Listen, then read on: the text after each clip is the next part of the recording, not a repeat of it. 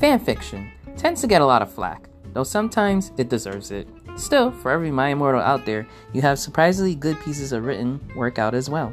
Ever felt like some of these good works and the people who make them don't get enough credit?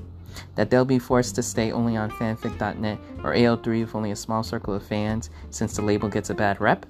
Well, I felt something like that, so I decided to make Fanfic Fireside, a podcast where I read fanfics that I recommend to other fans in the hopes that they like what they hear and maybe check them out for themselves. A simple concept, sure, but one that I hope you enjoy enough to subscribe. See you soon!